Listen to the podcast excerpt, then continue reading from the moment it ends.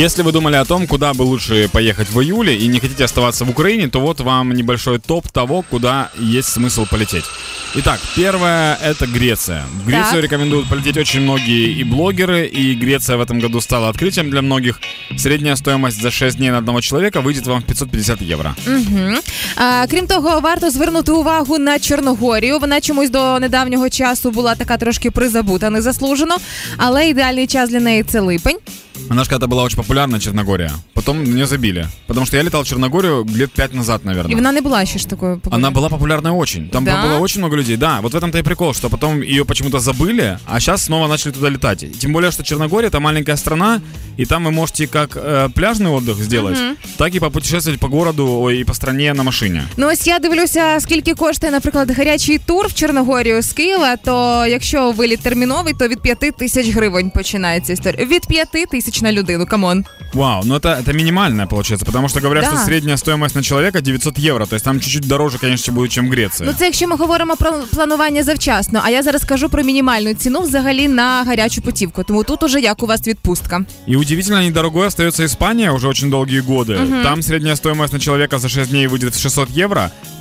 Единственное, что необходимо посмотреть, какие условия посещения Испании и открыта ли она, потому что информация меняется постоянно на сайтах. И есть смысл узнавать, во-первых, на сайте посмотреть правила въезда, Да. во-вторых, забронировать билеты, в-третьих, позвонить в авиакомпанию обязательно и узнать у них условия въезда или влета, потому что э, меняются условия за один день могут поменяться.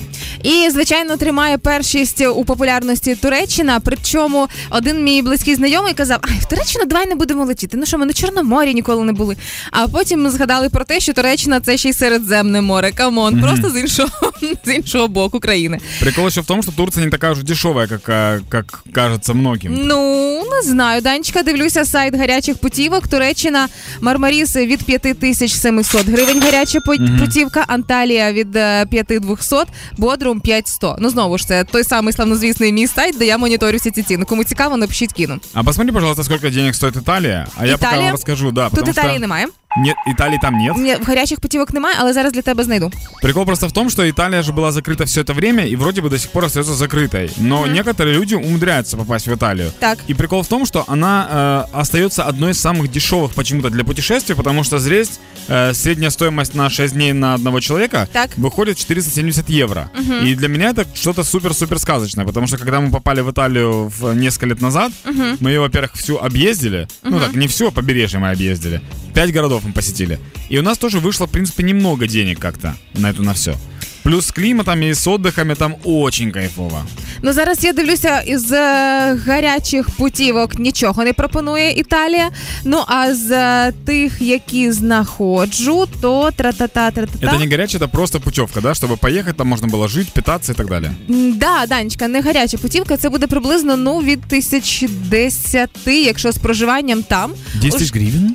Від ну це мінімум. Вау. Прям це якщо почекай, коли я кажу про низькі ціни, ти говориш мені, що це що, в халабуді, та Да. в коробці Да. сидіть. А коли я тобі кажу про якісь інші країни, де- про які ти спитаєш, ти кажеш, вау, це круто. Камон, треба просто цікавитись, Даня. Я был в Италии с рюкзаками. Я знаю, что такое сидеть в коробке в Италии. Это очень красиво.